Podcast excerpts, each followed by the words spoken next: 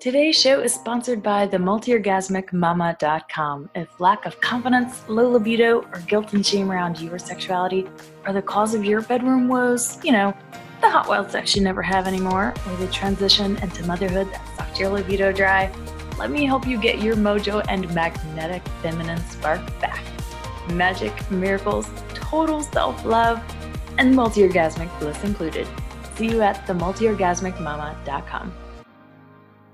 Hey, beautiful people. I'm so excited to share with you today the 10 myths religion taught you about sex that could probably be killing your sex life. This topic hits me at my core because many of these myths are ones that I got raised with, and I eventually had to find my own truth in the matter because I knew that they weren't true deep down. And it took a long time, a lot of coaching and therapy and deconditioning to really figure out what my truth was being raised Southern Baptist, there were so many things that I discovered to be, you know, just not true when I got serious about revolving my sexual shame and guilt. And I didn't realize how much these things, these myths, were affecting my sex life until they weren't anymore. So let's dive in. The first myth is that women are responsible for men's sexual behavior. Religion, as you know, is mostly run by men.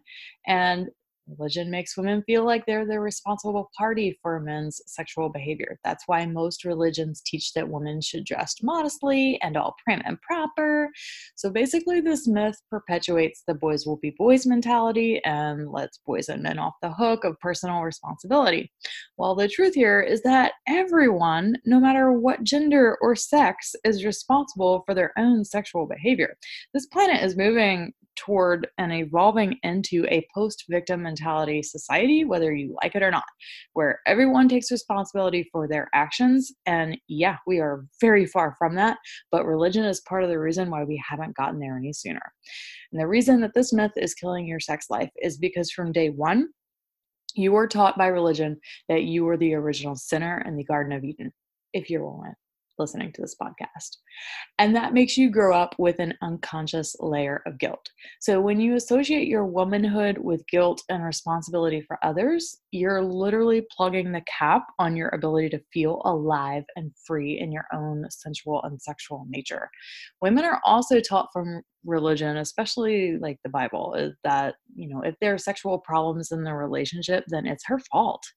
But you know, maybe she's not doing it right or she's not putting out. And then somehow that gives men a free pass to do whatever they want, right?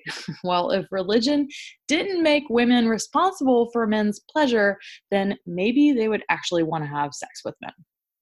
The truth is, no woman is responsible for any other person's sexual behavior, misbehavior, or sexual response in any way, shape, or form. The second myth that religion taught you that could be killing your sex life is that the flesh and body is of the world and of the devil.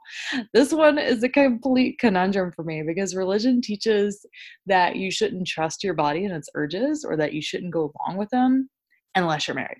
It's totally okay if you're married, but it's not it's not okay if you're not married. So basically religion says that your body is evil and it's wrong if you're not married, but when you are, it's it's okay.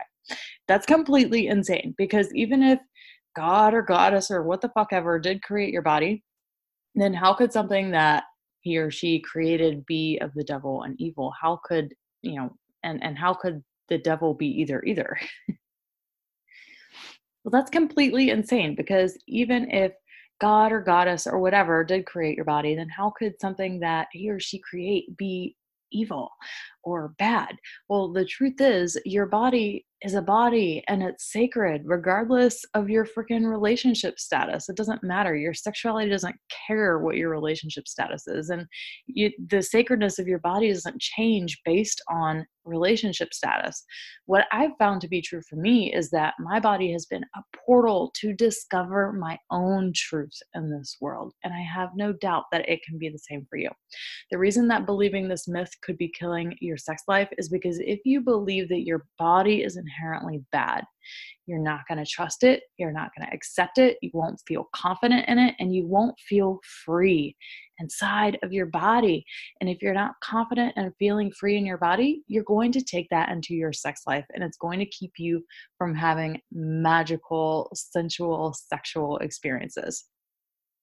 The third myth that religion taught you that could be killing your sex life is that marriage makes sex amazing. Not gonna lie, many of the most miserable couples that I talk to are married. Yes, they are. Getting married will not magically make your sex life better. In fact, it often makes it worse if you don't put any effort to keep things exciting and fun. And if you've ever read the book or heard of the book Mating in Captivity, Unlocking Erotic Intelligence by Esther Perel, you discover that it takes a lot of work to maintain desire and attraction over the long haul in a monogamous relationship. Sex is usually amazing within the first six months to one and a half years of any relationship. But after the initial falling in love period wears off, the brain goes back to its baseline and you no longer have biochemistry working on your side to make things exciting and fun. And you will actually have to put in the effort to make it exciting and fun yourself. So, no, getting married has nothing to do with the quality of sex the work that you choose to put into improving your sex life and going the extra mile to make things fun and exciting does married or not. The reason this myth is killing your sex life is because it makes you believe that once you get married, you won't have to put any effort or work into this part of your relationship. And it makes you think that if your sex life has gotten difficult or it's not very good anymore, then maybe there's something wrong with you, or maybe you're just not meant to be together, which is totally not the case or probably not the case at least. The truth is, your sex life takes work too, just like staying healthy. You can't expect to not put, e- put any attention onto it and somehow it's just going to stay good for the long haul. So go out there and make the extra effort to improve your sex life by working with me and one of my coaching programs. the fourth myth is that homosexuality is a sin it's hard to believe that people still think that the way they are born and wired could be inherently wrong and sinful. And it's even harder to believe that some people still don't believe that it's how you're born. And it's hard to believe that this discussion is still going on in some religious circles and that it's even not open for discussion in others the truth is you are attracted to whoever you're attracted to and it doesn't matter if they're male female or intersexed. The reason that this myth could be killing your sex life is because there are plenty of couples out there who are too afraid to express their sexual desires and fear that their partner will question their gender, gender identity and have a problem with it and because there are couples out there whose partner really is homosexual or somewhere in between and is just too afraid to admit it or come to terms with it. So they do everything they can within the relationship until maybe one day they just can't deny that truth anymore. And then they end up causing a lot of hurt and pain to the other partner. One big fear that I often hear too is that if a man enjoys anal or prostate play, that might make him bisexual or homosexual. And that absolutely is not the case all the time men are capable of experiencing anal and prostate orgasms. And just because they might desire that sort of pleasure does not necessarily make them homosexual or bisexual. And even if they are, who cares? When you try and repress your desires and deny your truth, it can cause others a lot of pain and unnecessary heartache. So, if homosexuality is a sin, then how in the world is you're repressing it and faking attraction not? Come on, people. This one you just got to move on from. No matter if you're homosexual, bisexual, queer, transgender, non binary, whatever, no one gender identity is better than the other, and all are equally beautiful expressions of the vast range of sexual expression that we are capable of having on this planet.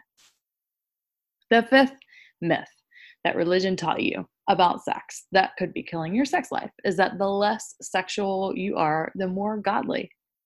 This one is one that the church that I grew up in really hammered in. It's almost as if they wanted you to deny your sexuality and denounce it completely because the more that you did, the more godly and holy you were. After I stopped going to church when I was 15, I'd heard that there were some mystical traditions that taught that you could become sexually enlightened through sexuality. Well, I wasn't sure where I had heard that from, except uh, when I was in high school, I had to do a history project on a particular religion. So naturally, I chose Hinduism. And I believe that's where I first came across Tantra and this idea that you know sexuality and enlightenment and sacredness were a thing but when i finally started learning tantra and discovering my own truths and what i believed in it became clear to me that the more sexually expressed that I allowed myself to be, and the more acceptance I gave to my sexuality, the closer that I felt to the divine. When you try to deny, denounce, or get rid of any part of yourself, you actually give it power over you, and it often gets bigger and stronger. So, if you're trying to deny your sexuality because it will make you more godly, well, good luck with that, sweetheart. Because the last I heard, anger and resentment and self hatred don't make you feel any closer to God either. The sixth myth that religion taught you that could be ruining your sex life is that menstruation, birth, and menopause are God's punishment to women. The opposite of this myth is what a lot of women are beginning to wake up to, and I could not be more elated about this. A couple of years ago, you would never have seen menstruation workshops going on in cities all over America, webinars on cyclical living, like moon circles happening all over the planet, and how to get out of the masculine dominated by tapping into your own body's feminine wisdom. Like this is becoming super common nowadays. And sadly, women still feel ashamed to admit or they're afraid of being judged when they have pleasurable, ecstatic, or even orgasmic birth experiences. I remember being 13 and getting my period for the first time and having absolutely no clue what to do because my mom was so weird about it and she never talked about it to me.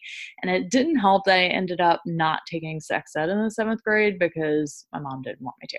So thankfully, I ended up getting my period later than most of my friends, and I had heard about what would happen and I'd read some textbooks. But it made me feel so confused about my body and it made me feel like I should be disgusted by it, even though I really wasn't disgusted by it.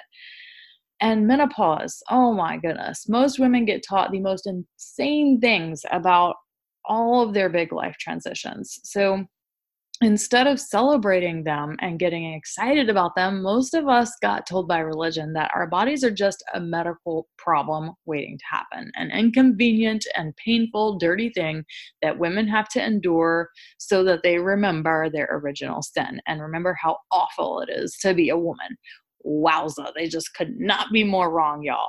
When I decided to change my narrative about menstruation, birth, and menopause and ditch the religious bullshit stories, I discovered the wisdom of my cycle.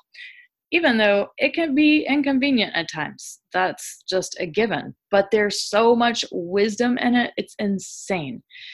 I discovered the enormous power in my body from giving birth. Your body is so freaking powerful. And if you have ever birthed a baby, no matter how you have birthed that baby, my God, your body is so powerful.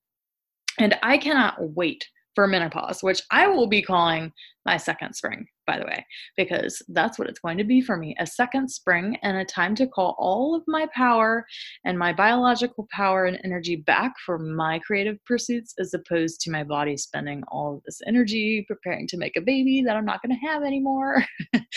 well, we're religion would like us to think that these are all painful experiences that we have to endure. Like, oh, you just have to endure it.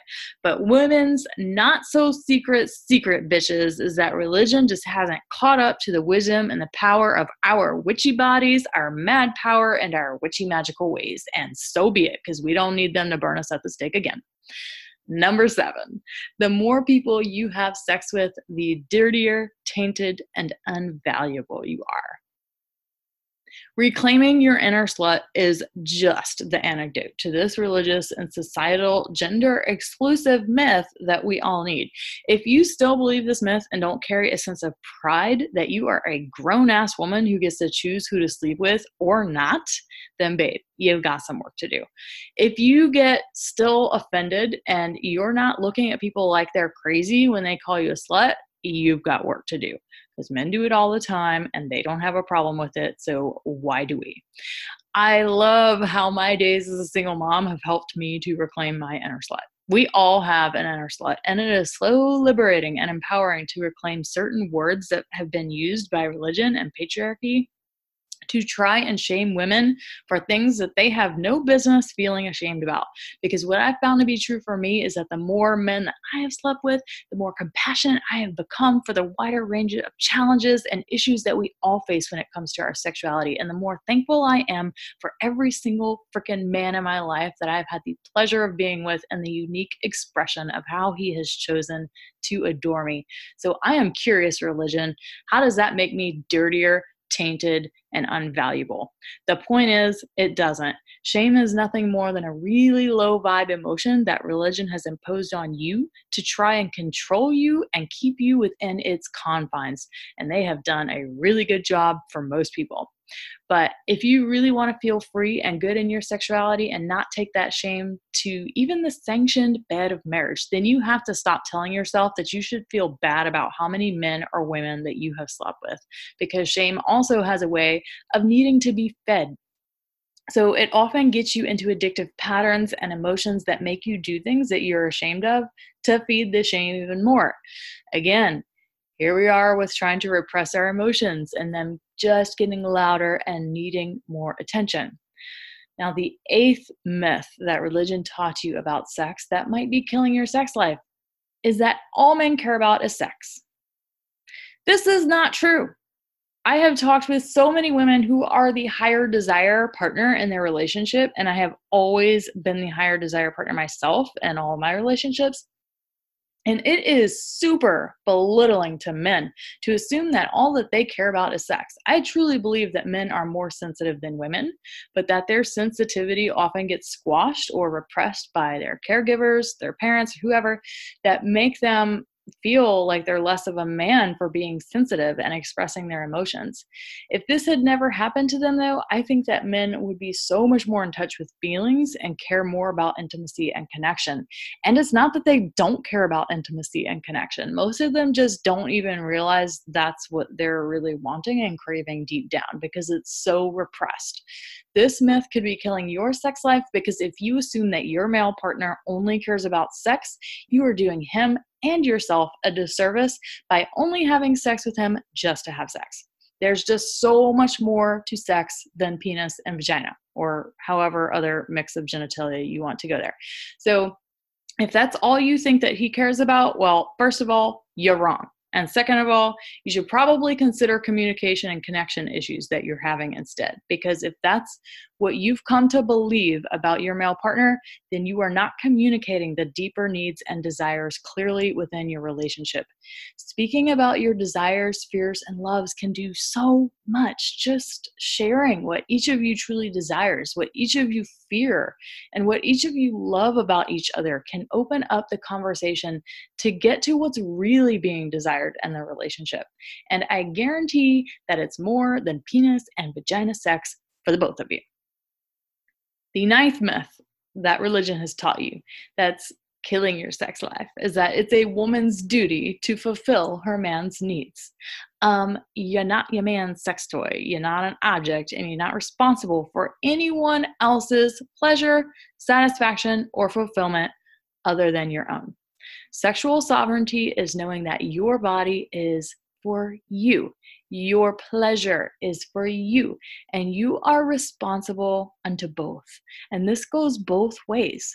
So, if you make your partner responsible for your sexual pleasure and gratification and fulfillment, and then he doesn't fulfill it, you're likely going to feel some level of resentment toward him. And if he makes you responsible for all of his pleasure and you don't fulfill it, then he'll likely feel some level of resentment toward you.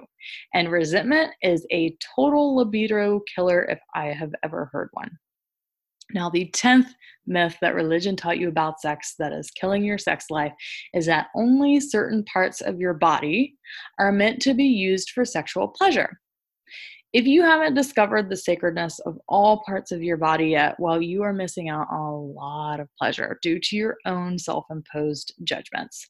In Tantra, all parts of your body are sacred. The entire body is sacred. It is a temple for the divine to be expressed through you. And the body is a map of the divine itself. That's what the chakra system is all about. If you judge certain parts of your body as wrong or not worthy of pleasure or not acceptable for pleasure, then you know you have some body image and self judgment work to do. What I've found to be true is that all parts of your body are and can be sexual, and that all parts of the body are sacred there's no need to separate the, sec- the sacred from the sexy. And when I discovered that to be true for myself, that's when my pleasure and orgasmic capacity went through the roof. And I started experiencing all sorts of orgasms and multiple orgasms in ways that I didn't even know you can have. If you believe the myth that only certain parts of your body are meant for sexual pleasure, then you're cutting yourself off from a massive amount of pleasure and orgasmic potential available to you. Listen to episode 15 for more on that, what you might be missing out on. All right, people, that's a wrap for the 10 myths that religion taught you about sex that are killing your sex life. If you listened to those and you realized that at least one or two of them were still things that you might still believe a little bit, uh, then just know that you can change that story with help. Head to www.themultiorgasmicmama.com and learn about my different programs and offerings to help you release the guilt and shame and the negative stories and conditioning around your sexuality so you can feel like the divine sex goddess or sex god that you are and that you were put on this planet to be. So much love.